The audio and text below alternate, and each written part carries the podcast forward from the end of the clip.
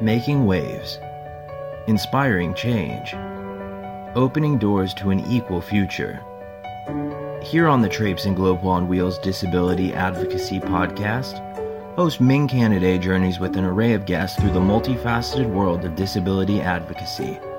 Guests will share their insights and will discuss some of today's most crucial questions and topics, as well as provide perspectives into the current disability rights movement and lifestyles of people around the world. Let's make waves together in the disability movement. Enjoy the episode. Welcome to the podcast show, and thank you so much for taking time. So, just a brief overview for our listeners. Uh, Amy is an actor and writer based in Essex, England. Uh, she was born with spina bifida and uses a wheelchair. Um, Amy is trained in musical theater at Mountview Academy of Theater Arts. So, I know you've been you know, um, given the global pandemic and all that's been going on or not going on, um, mm-hmm. how have you been occupying yourself in these last, I guess, eight, nine months? Eight months? Oh my goodness, yeah, it's been actually quite a while, hasn't it? Mm-hmm. Um, I was quite lucky because I was working with the Royal Shakespeare Company before we went into lockdown and um, I was scheduled to finish with them in June. Obviously, technically finished in March, but they kept us on. So we were doing little bits for the company from afar, like helping with homework online for students looking at Shakespeare. And we did a couple of online, like digital plays and stuff like that. So that was really fun. And then I've managed to pick up a few bits of acting that has cropped up, like from a distance all over Zoom. And um, I'm, I'm quite lucky because I feel like I timed it really well. But I decided to explore writing a bit more, um, which has come at a great time because I've suddenly got all this time to actually sit and write and get on with it. So I want to get into the, like the heart of what you do. You know what you love, your passion. Um, I was wondering, given that you're in the field of performing arts and theater, and how do you think more opportunities could be created for um, people with disabilities looking to break into break into you know the theater either with, with theater or tv shows or movies? I think with theater the big thing is physical access. And i'm speaking kind of um, from a wheelchair user's point of view. I, I, don't know if i can speak on behalf of um, everyone else with disabilities but yeah i know. it's always so tricky. I'm yeah. a i'm a manual wheelchair user too so it's always tricky to speak on behalf of you know all people with disabilities. Everyone it's quite a big pressure, isn't it? I think everyone expects you to have the answers. And I'm like, I barely had my answers figured out until like maybe a month ago.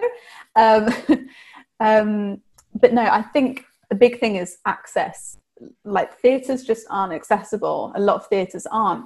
Um, and even the theatres that are, there, there are complications surrounding it. Like I just did a tour where we got to one venue and yes, it was accessible, but there wasn't an accessible toilet at the stage level and to get to stage you had to do a uh, like a stair lift. And there are little things like that that i worked with a great company that was like yeah we'll make it work. But a lot of other you know producers or whoever that maybe haven't got that experience um, they will automatically think oh that's not possible. Um, so i think a lot of it is actual access. And then i think it's just awareness. You know for me i didn't really think about captioning uh, you know, having BSL interpretation and oh my goodness, audio description. There's so many things really when you think about it. But I hadn't thought about that until I started working with people and, you know, um, having friends who needed that to access art. Um, so I think a lot of it is just awareness and trying to get it more mainstream. Because I mean, what we were just saying about, you know, I feel like I've worked with quite a few people in that circle but that's probably because I'm disabled that I'm in that circle and know those people. You know, um, other actors my age with similar experience who aren't disabled, they wouldn't necessarily have a clue. They might not. They might not have ever seen a deaf or disabled person on stage, which is kind of wild. So I know one article wrote. Um, I'm quoting the article. The idea of a Shakespearean character appearing in a wheelchair was so remote that Amy originally thought Shakespeare wasn't for her. What so what was it like for you in the beginning, Amy? Um, and how has that progression been for you as you've become a more, you know, seasoned actress? Yeah, I mean, I went to, I trained in musical theatre, not really knowing what possibilities were at the other end of the training. I just knew that I really liked musical theatre and acting and wanted to have a go. Um, and then I graduated and suddenly realised how few opportunities there were out there. And I've been really lucky to kind of um, do a lot of things I didn't think I was going to be able to do. Like that article was, I think, um, about my work with the Royal Shakespeare Company, and it's true because I literally had had never seen um, someone in a wheelchair performing Shakespeare ever, and you know, I think since then I've been googling, and I think I've maybe found a couple, but kind of less than a handful, which just seems um, well not right really, because there's plenty of actors out there uh, who are wheelchair users. And so, yeah, I mean, it feels great to be able to do that and to be making those steps, being the operative word, I guess. Um, no, I'm loving it. I think the thing that um, could be pushed further in, uh, well, in the world actually, is musical theatre, because I kind of did take a few steps away from musicians just because I felt like I was kind of coming up against a brick wall. Like they're just, I don't think people were as open minded. But now, of course, like with Ali Stroker um, over in America and everything, I feel like we're getting there with that now. But I don't know what it's like in America, but over here, uh, kind of uh, Shakespeare's Globe and the Royal Shakespeare Company and some other Shakespeare companies, they've really gone for it with um, deaf and disabled talent on stage in shows. It's a work in progress, but it's definitely getting there.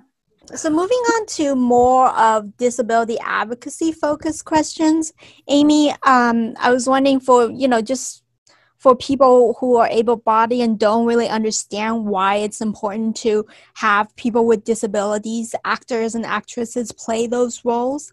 Um, can you explain why true representation is important in the either in mainstream media or actually all all platforms, all performing mm. arts platforms? I think it kind of goes back to what we were saying earlier about, you know, when you have a friend or a loved one who is experiencing a certain side of life, um, your eyes kind of get open to that. Like, for instance, I have friends who never really thought about looking for accessible venues for a night out or checking that a restaurant had an accessible toilet or being aware that when we got somewhere with gravel that it was going to be a bit, bit of an issue to get in the door um, but because they now know me they think about those things but i've had to go through the process of kind of educating them about those things and putting my hand up and saying actually this is a problem for me and that's not easy or i feel anxious about this night because i don't know what's in store Whereas if we if we had stories about that, it would just seep into us. We wouldn't have to educate because people would already have that kind of understanding within them. Because that's how we know things, isn't it? That's why we have fairy tales and stories in general, is to understand things and to practice things before we experience them. So for me, it just makes sense that for all kinds of representation, of course that's the aim. The aim is to understand what it's like for other people and to you know develop empathy. So it feels like such an obvious starting point for you know um, understanding other people and trying to be better humans. And like i'm not saying that like i know everything there's definitely um, there have been times when i've watched shows or um, films tv shows and i've gone oh my gosh yeah of course and I think that's what we're after. Also, the other side of that is sometimes bad represent representation um, is kind of good, not in a good way, but just to turn around to someone and be like, you can see that this is bad because we all know when a story doesn't ring true, when a story leans into, you know, um, inspiration porn and all that. Um, and if people can recognize those bad tropes and you know the the thing about all villains having a physical disability to represent what's going on inside of them i mean when you actually break it down it sounds awful and if people understand that that's awful and can recognize that then that's beneficial as well moving you know a little deeper on that, what suggestions do you have? I mean, I think I think for people with disabilities, it's easier for us to understand why true representation is important, and then for able-bodied person, perhaps it, it is a little more difficult and there's just that much of a hurdle. Um, so, what suggestions do you have for the performing arts world um, to help them be more inclusive of um, future individuals with disabilities who are looking to get into this field? Yeah, I think that we need deaf and disabled uh, people at the top. Uh, you know, when something is being uh, thought about uh, from conception, we need to be in the room, whether it's a deaf and disabled story or not. Doesn't really matter. It just it's across the board. As soon as we start having, um, you know, producer who's a woman or a director or writer, then the whole thing that everything that trickles down is going to feel more truthful and will benefit you know selfishly. It's going to benefit us as actors and stuff because we won't have to go in and say oh actually no that doesn't really make sense or that's offensive and blah blah blah blah. It will just all be there and it will benefit it will benefit everyone because what you get at the end is going to feel more whole i think so yeah i think that's the main thing getting people in at the top thank you for listening we hope you enjoyed the episode and came away with some information that you can now take with you to create your own change if you would like more information about Traipsin Global on Wheels, please visit traipsinglobalonwheels.com. And that's Traipsin, T R A I P S I N.